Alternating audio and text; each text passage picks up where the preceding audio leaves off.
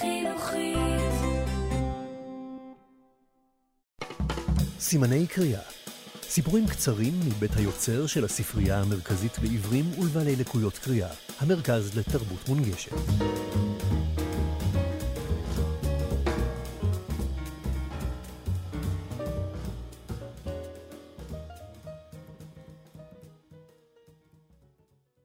משאבת הלב, מאת אריאלה טוחולוב, מוח לב.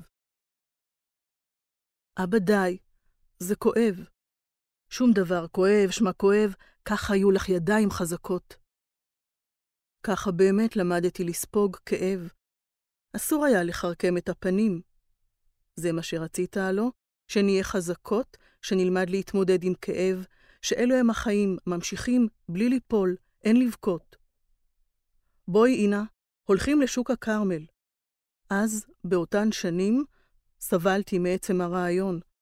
ללכת לשוק, ברגל, איתך, יד ביד.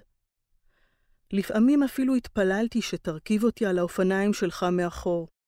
אף פעם לא הפלת אותי. אני הייתי הפחדנית. בסיבובים, בפניות, בקפיצות המטלטלות, פחדתי ליפול. פחדתי להגיד שאני פוחדת. אך לא אפשרת לי לסרב או לבחור אם ברגל או על האופניים. אז לא באמת שינו התפילות או הרצונות. הרבה לא דיברת, אבא, גם לא סיפרת. שתיקה הייתה ממלכתך, מגודרת בחומה אפלה, אף פעם לא באמת ברורה. מרות ומרירות, ככה חיו אנשי המלחמות, אנשי המחתרות.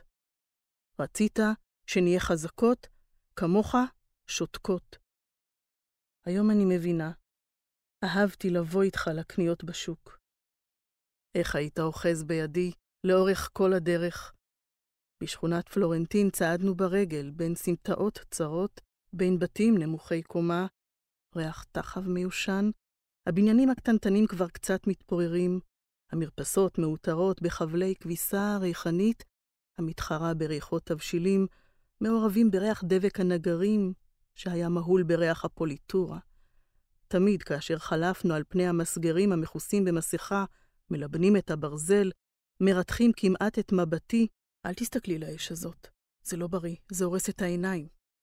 היית מסנן בשקט. לא שוכח אף פעם. ראשך מורם. עיניך תמיד הביטו קדימה גם כאשר נקראת לשלום. שלום, אהרון.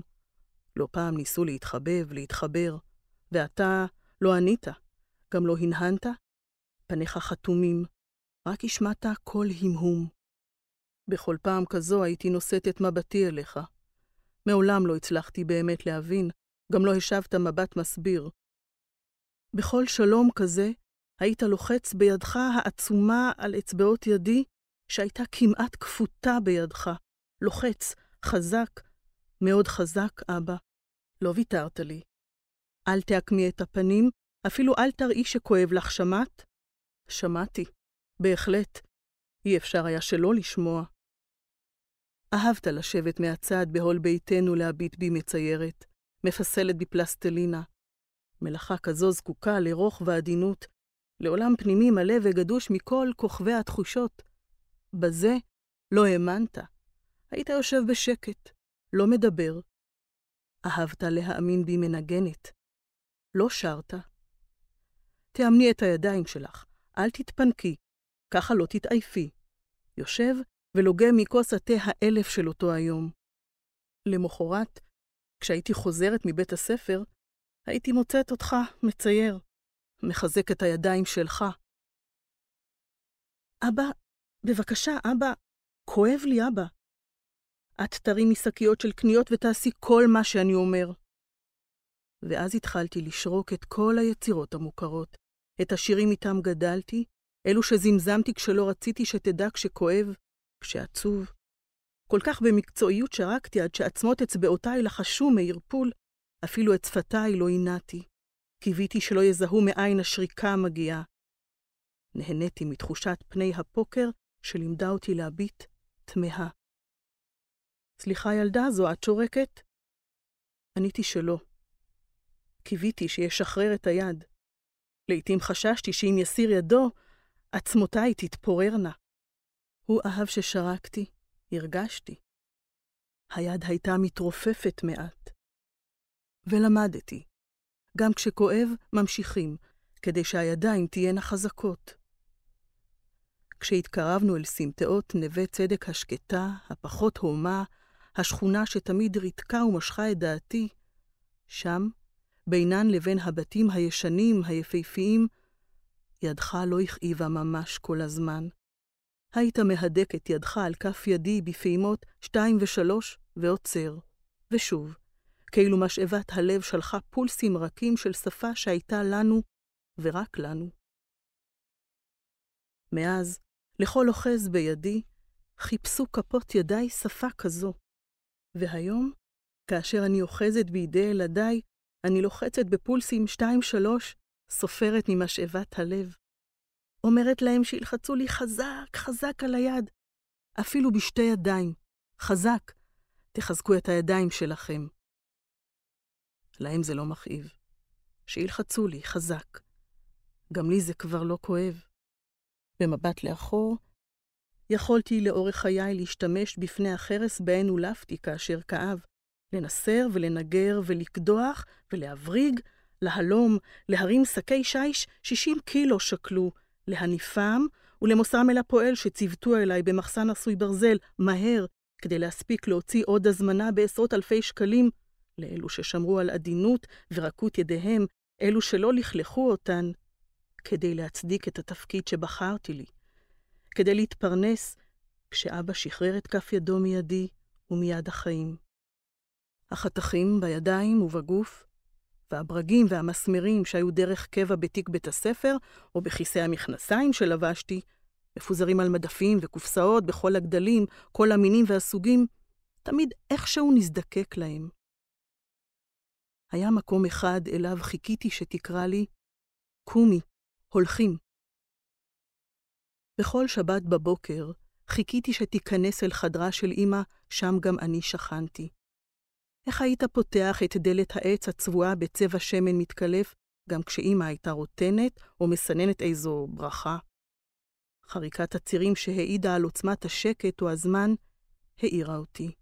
ממתינה כדי להיות בטוחה ששבת, ולא חול של שוק. קומי, הולכים הנה לנמל. כל נעלי הבית מגומי שנעלת נשמע מתרחק לעבר חדרך, ממהר להתכונן לקבלת השבת הפרטית שלך. שם, ובדרך לשם, הייתי מוכנה לקבל את זמן האימונים. לבוש בחולצת כפתורים מגועצת, בצווארון מאומלן, חבוש כובע קסקט משובץ, עוטף את ידי הקטנה. בשבת רק סדרת הפולסים הייתה תקפה. אולי מדי פעם, כאשר חלפו שכנים, קצת לחצת. אז קצת שרקתי. בשבת היה חופש לידיים.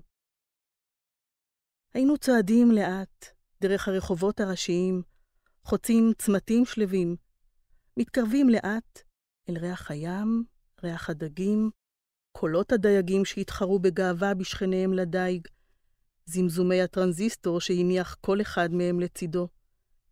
הם ישבו במרחק לא גדול האחד מן השני, מביטים לשם, רחוק.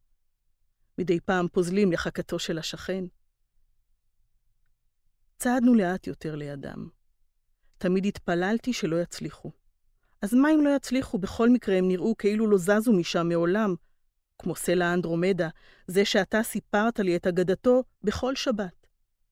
אולי בעצם פסלי הדייגים המפוזרים הם אלה שהזכירו לך שעליך לספר לי את אותו סיפור מחדש? היית מספר על הסירות והספינות, איך צריך לחתור במשוטי העץ הכבדים והפצועים שנחו על המזח. היינו עוצרים במקום בו כאילו הזמן עצר מלכת. הים רכש בעדינות את נתיזי גליו על הסלעים מתחתנו, מוחה על החומה שגידרה אותו, ומפזר על פנינו שבבי ים עדינים, כמו הפולסים ביד המנומנמת שלי. היום, כשאני יושבת ליד מצבת קיומך, מצאתי עצמי מניחה ידי על משכב האבן הקרה, מחפשת את ידך הגדולה, שתחזיק בידי, שתחזק את ידיי, אין אדם שאחז בהן כך כמו בנמל. כי איך שהבטת בכחול העצום הזה, כשהיית מביט באופק, בסירות הדייגים, ברחוק ובעז שלך, מבטך נישא לשם, כמו ששלי נישא אליך בדרכים. מבטך היה הופך לכדור של רכות וגעגוע. מבט דבש, צבע שקיעה וחמלה. יכול להיות אפילו שזגוגית עיניך ברקה מדמעה? יכול להיות, אבא?